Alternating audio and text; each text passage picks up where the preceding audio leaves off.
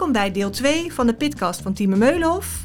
Vandaag ga ik verder in gesprek met Resi Damhuis en Maria Hetty van den Berg over taaldenkgesprekken in zaakvakken en over de rol van de leerkracht in die taaldenkgesprekken en ook de rol van de leerkracht in onze nieuwe methode PIT. Methode PIT. Maria Hetty, wil jij je nog even kort voorstellen? Zeker, ik ben Maria Hetty van den Berg. Ik ben taalkundig eh, onderwijsspecialist en hoofdauteur van PIT. En ik ben Rezi Damhuis en ik ben algemene taalwetenschapper en uh, expert in interactie tussen leerkrachten en leerlingen om de taal- en denkvaardigheid van leerlingen te vergroten. Um, Rezi, zijn, alle, zijn taaldenkgesprekken geschikt voor alle leerlingen? Ah, dat is een mooie vraag, uh, Mirjam. Uh, Jazeker. Uh, met iedere leerling kun je een taaldenkgesprek voeren.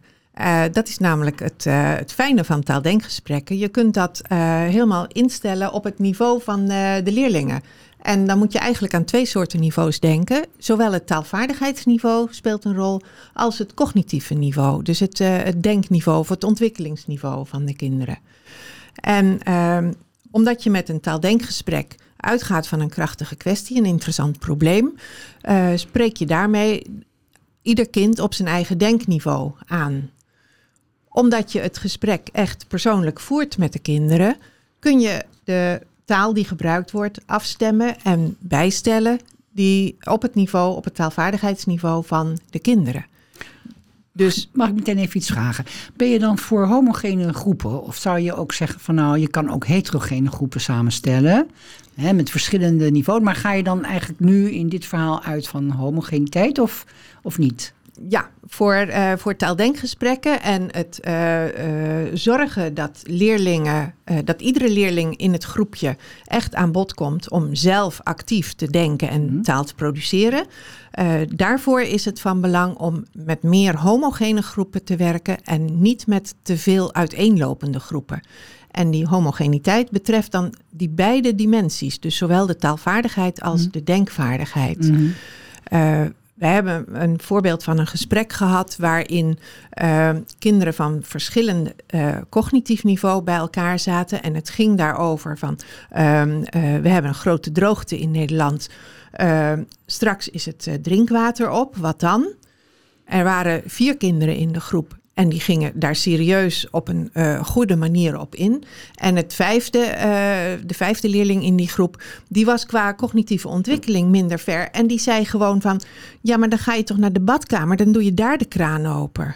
Ja, dus die kan niet en meekomen die dan kan eigenlijk. op cognitief niveau nee. niet meekomen. Dus dan, uh, dan haakt zo'n leerling ook af in het gesprek of gaat zitten storen in van tweeën. Mm. Dus uh, het meest ideale is om kinderen uh, te matchen, zowel qua taalvaardigheid als qua cognitieve vaardigheid. -hmm. In de werkelijkheid zal dat nooit helemaal precies gaan. En soms kies je er ook heel bewust voor om uh, kinderen die taalvaardig wat uit elkaar lopen, toch bij elkaar te zetten, omdat ze qua cognitief niveau op een mooie lijn hetzelfde ja, precies, niveau want zitten. kunnen ze wel uh, ook van elkaar taal leren. Omdat je natuurlijk een spontaan gesprek wil. Uh, hè, je wil dat er een spontaan gesprek is. Nou, als, als al die leerlingen zeg maar taalvaardig vrij zwak zijn, zullen ze niet veel kans hebben om van elkaar te leren. Hè, nee, dus maar, er... het, maar het leren zit in een taaldenkgesprek vooral in het zelf taal produceren. Ja, ja. Dus het, ja. het meeluisteren okay. kan tot op zekere hoogte mm -hmm. een stukje van de taalontwikkeling bevorderen, maar nooit in die mate waarin het zelf produceren de taalontwikkeling okay. Is bevordert. dat trouwens bewezen? Uh, ja.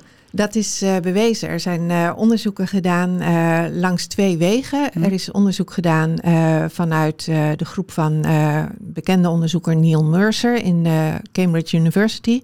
En zij hebben aangetoond dat leerlingen die met elkaar en de leerkracht in interactie gaan, dat die veel meer van het uh, vak opsteken dan leerlingen die dat niet middels interactie mm -hmm, doen. Mm -hmm. dus dat is op, op het vlak van de opbrengst. Ja, het is ook wat John Hattie natuurlijk alsmaar ja, precies. eruit krijgt en al die onderzoeken. Al die onderzoeken. Ja, okay. Aan de kant van taal is het, uh, is het ook onderzocht. Dat is weliswaar veel lastiger, want uh, het is veel moeilijker om onderzoekstechnisch ja, de rol van precies. interactie te isoleren van de rol van andere factoren. Mhm. Maar het is wel gebeurd in verschillende internationale onderzoeken. Er is een mooi overzicht van uh, Catherine Snow, waarin staat dat uh, je voor taalverwerving eigenlijk drie dingen nodig hebt: rijk taalaanbod, uh, uitgedaagde taalproductie en die twee in sociale interactie met ja, elkaar. Exact, exact. Ja, en uh, dat is wat nodig is. En er zijn ook in, uh, in Nederland en Vlaanderen mooie onderzoeken recent uh, naar de mogelijke werking van interactieve stijlen op de ontwikkeling van kinderen. Maar als ik nog even nog mag doorvragen. Kijk, dat interactie heel effectief is hè, voor taalontwikkeling daar verschillen we absoluut niet van. Over, dat is, daar zitten we helemaal op één lijn. Dat is ook precies natuurlijk wat Pitt uh, ambieert. Uh, maar binnen die interactie heb je dus die verschillen. Hè? Uh, wij hebben dan taalleergesprek en het taaldenkgesprek en zeg maar het samenwerkgesprek. Maar dat zijn natuurlijk verschillende. Het gaat mij dus even om. Kun je binnen die gespreksvormen, binnen die interactie mogelijkheden of die interactie vormen, aantonen dat het taaldenkgesprek met name zo'n groot effect heeft? Dat was eigenlijk mijn vraag. Um, ik, ik denk dat de, de onderzoeken waar ik uh, uh, in de Nederlandse context uh, aan refereerde, onderzoek van Giel van der Veen in, aan de VU in Amsterdam en onderzoek van Carolien Vrijns in, aan de KU Leuven -huh. in Vlaanderen. zij hebben onderzoek gedaan naar juist die open interactie. Okay. Dus echt aan de kant van de taaldenkgesprekken. De, de, uh, nou, waar ook uh, internationaal wel andere termen voor zijn, maar ja. laten we het op de ja. taaldenkgesprekken houden. Ja. Uh, daar is door Giel aangetoond in grootschalig experimenteel onderzoek dat de echte interactie tot meer taalontwikkeling leidt van de kinderen. En in het uh, kwalitatieve onderzoek van Carolien Vrijns heeft zij aangetoond dat die echte open interactieve stijlen van uh, de leerkracht leiden tot meer taalontwikkeling van de kleuters. Mooi, mooi. Ja. En dat was bij kleuters dus. Dat was bij kleuters ja. van uh, Carolien. Okay. Ja. Ja. Ja. Nog heel even inzoomen op de taalleergesprekken in PITS. Is het daar uh, uh, als uitgangspunt juist anders? Want voor taaldenkgesprekken heb je een bepaalde mate van uh, nou ja, gelijkheid van de leerlingen nodig. Hoe zit ja, dat in nou ja, PIT voor de taalleergesprekken? Ja, ja, kijk, we hebben die taalleergesprekken, die zijn klassikaal. Want een, um, een leerkrachtgestuurde les, die wordt dus opgestart klassikaal. Daarna uh, kunnen, de, kunnen, kunnen leerlingen ofwel met samenwerken, dus op die manier van elkaar leren, in groepjes of in tweetallen. Maar de start is in principe klassikaal. Um, daarin uh, zijn een paar interactievaardigheden heel erg belangrijk. Onder andere moddelen. Hè, dat die leerkracht model staat om bepaalde lesstof bijvoorbeeld over te brengen. Eh, we hebben dan in uh, PIT hebben wij twee manieren van instructie geven. Je hebt het DI-model, direct instructiemodel. Maar dat onderscheiden we twee dingen in. Het uitvoerend handelen en het strategisch handelen. En uitvoerend handelen heb je modellen echt nodig om die denkstappen die altijd vast liggen bij uitvoerend handelen, zoals bijvoorbeeld bij redenkundig ontleden of bij uh, taalkundig benoemen. Hè. Daar, daar zie je het het duidelijkst, maar bij spelling heb je dat natuurlijk ook. Uh, dat je die denkstappen voordoet. Hè. Je bestaat dus model voor de, voor de leerlingen. Uh, en dat gaat klassikaal. En tijdens die instructie, uh, dat die kinderen dat zelf inoefenen, wordt er wel bijgestuurd en gedifferentieerd. Hè? Maar in feite, je start dus met model staan voor die leerlingen en die denkstappen te verwoorden. Dus dat is een interactie-eigenschap die in dat taalleergesprek uh, plaatsvindt. Dat is heel belangrijk. Uh, maar ook tijdens bijvoorbeeld het beschouwen van een taaltaak, het monitoren van een taaltaak en het reflecteren, daar had ik het net ook al even over. Daar zou je ook kunnen zeggen, het is ook leerkracht gestuurd, maar daar is de leerkracht meer een coach. Die, die, die, die kijkt naar wat doet die leerling, wat kan die leerling, die vraagt daarover, die probeert die leerling te plaatsen op een bepaalde schaal, zou je kunnen zeggen. He, van, en probeert hem dan een stapje hoger door te vragen, dus niet aan te geven, maar door te vragen, uh, een stapje hoger te brengen. Van nou, en als je het nou eens anders zou doen? Eh, zou je het ook anders kunnen doen? Of, of in ieder geval een andere insteek te kiezen? Dat zijn natuurlijk ook taalleergesprekken. Dus dat zijn eigenlijk de belangrijkste poten. Dus inspreken en luisteren. We hebben een, een leerlijn spreken en luisteren. Daar zit heel veel interactie natuurlijk in. Maar in alle andere lessen komt het natuurlijk die interactie ook, uh, is ook heel erg belangrijk. Uh, al het leren gebeurt binnen interactie, zou je kunnen zeggen. En daarom is het ook de I van Pit. Ja. uh, dus even terug naar de leerlijn spreken luisteren. Daar hebben we drie soorten gesprekken in um, verwezenlijkt. Hè, het taalleergesprek, het taaldenkgesprek en het samenwerkgesprek. Dus duidelijk. Ja, misschien uh, kunnen we ook nog een uitstapje maken naar, uh, omdat jij het net vroeg, Mirjam, naar uh, is het taaldenkgesprek geschikt voor alle leerlingen? Oh, ja. En dat bevestigde ik volmondig. de hoogtaalvaardige leerlingen kun je dus juist op hun eigen niveau uitdagen. En zeker voor de laagtaalvaardige leerlingen is het een hele belangrijke leergelegenheid, omdat ze daar in gesprek gaan met elkaar. De communicatie staat voorop.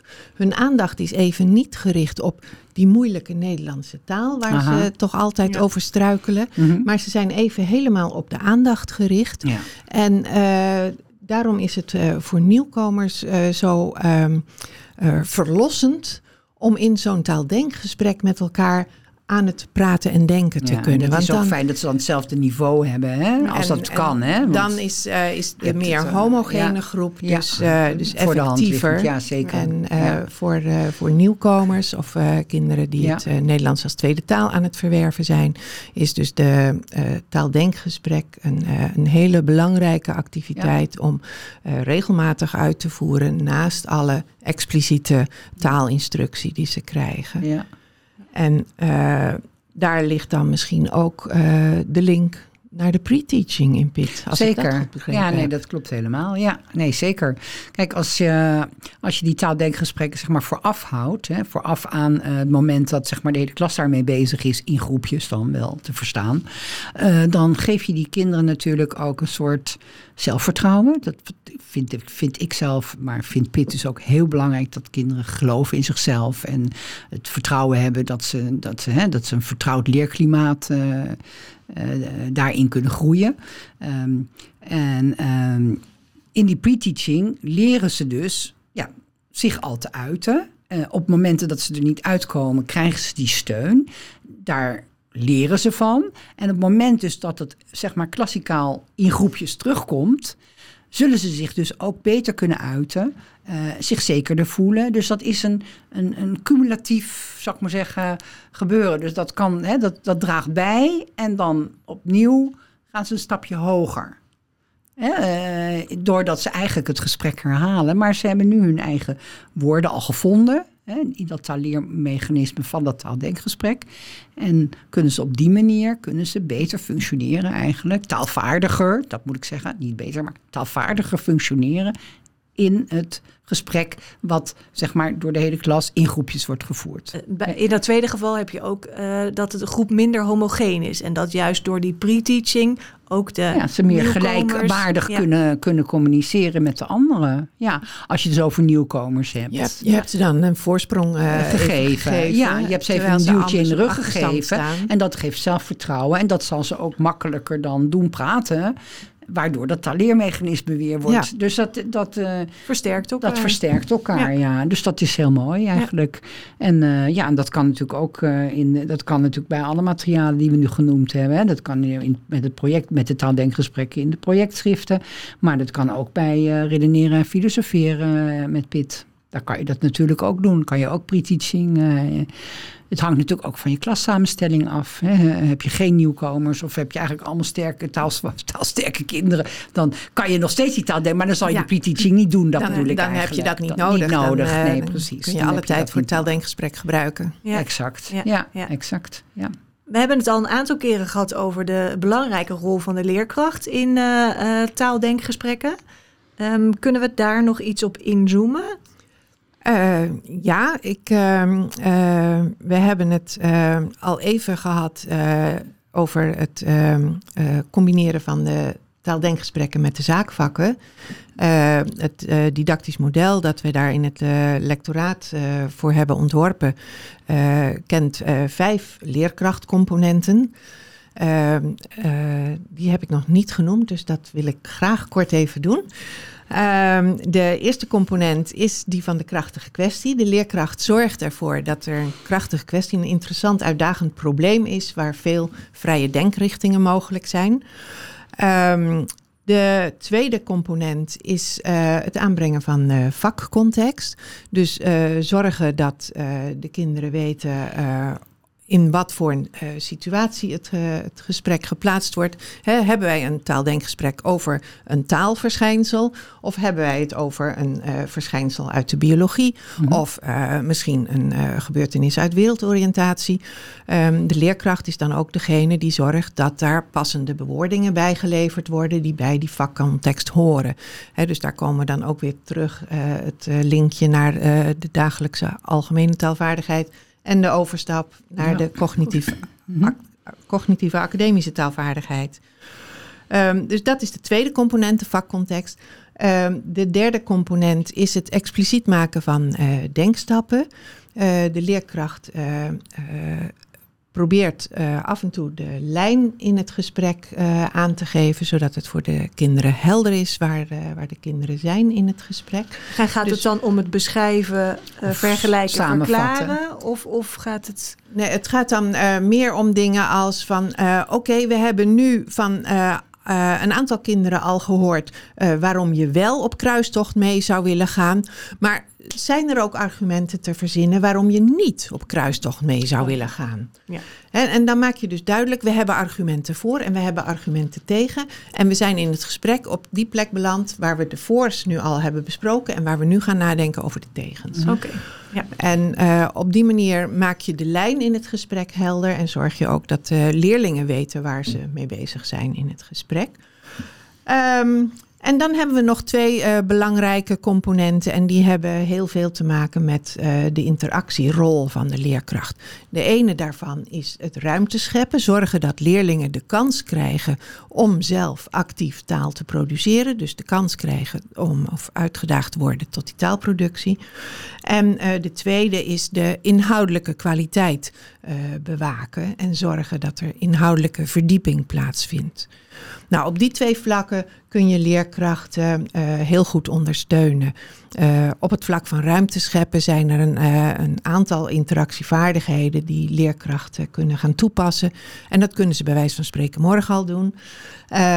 stil blijven is een hele simpele, maar o zo belangrijke en o zo moeilijke in het onderwijs. Ja, want de leerkracht moet dan eigenlijk uit zijn centrale rol stappen en... Ja, en in zijn hoofd tot tien tellen voordat hij zijn mond weer Heel open goed. doet. Ja. En dat is reuze moeilijk. Um, maar je zult zien als je het doet dat kinderen echt de kans benutten om hun eigen idee in te brengen, verder toe te lichten, verder uitleg te geven, in te gaan op ideeën van de ander. Um, Luisterresponsen geven is een heel krachtig middel. Wij zitten hier nu naar elkaar te knikken het, als bevestiging. Dat is de non-verbale manier van luisterresponsen geven. Mhm. Ja. Maar de verbale manier is natuurlijk de hm, de ja, de oh.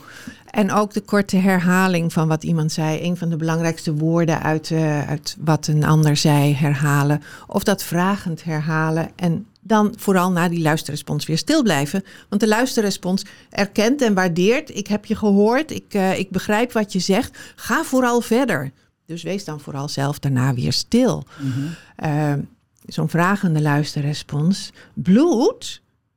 En dan stil blijven. Dan gaan de kinderen uitleggen waar dat bloed vandaan komt. Dat die dinosaurus je had gebeten of niet. Enzovoort. Dus de luisterrespons zijn een tweede vaardigheid. Niet voortdurend vragen stellen. Het vragen stellen is zo'n enorme valkuil voor leerkrachten. Wij zijn gewend om, als een kind antwoord heeft gegeven, daarna meteen de volgende vraag eroverheen te gooien. Doe dat niet. Gebruik alleen als het nodig is. Als de kinderen stilvallen, Ja. na die tien tellen in je hoofd, gebruik alleen dan een vraag en dan bij voorkeur een open vraag, waarbij je de denkrichtingen openlaat en waarbij je de taalvormen openlaat, niet voorzegt. En dan hebben we ook nog het middel van af en toe een prikkelende bewering doen. Dat werkt ook altijd heel goed. En dan een bewering is uh, prikkelend als hij zo is dat je vermoedt dat het kind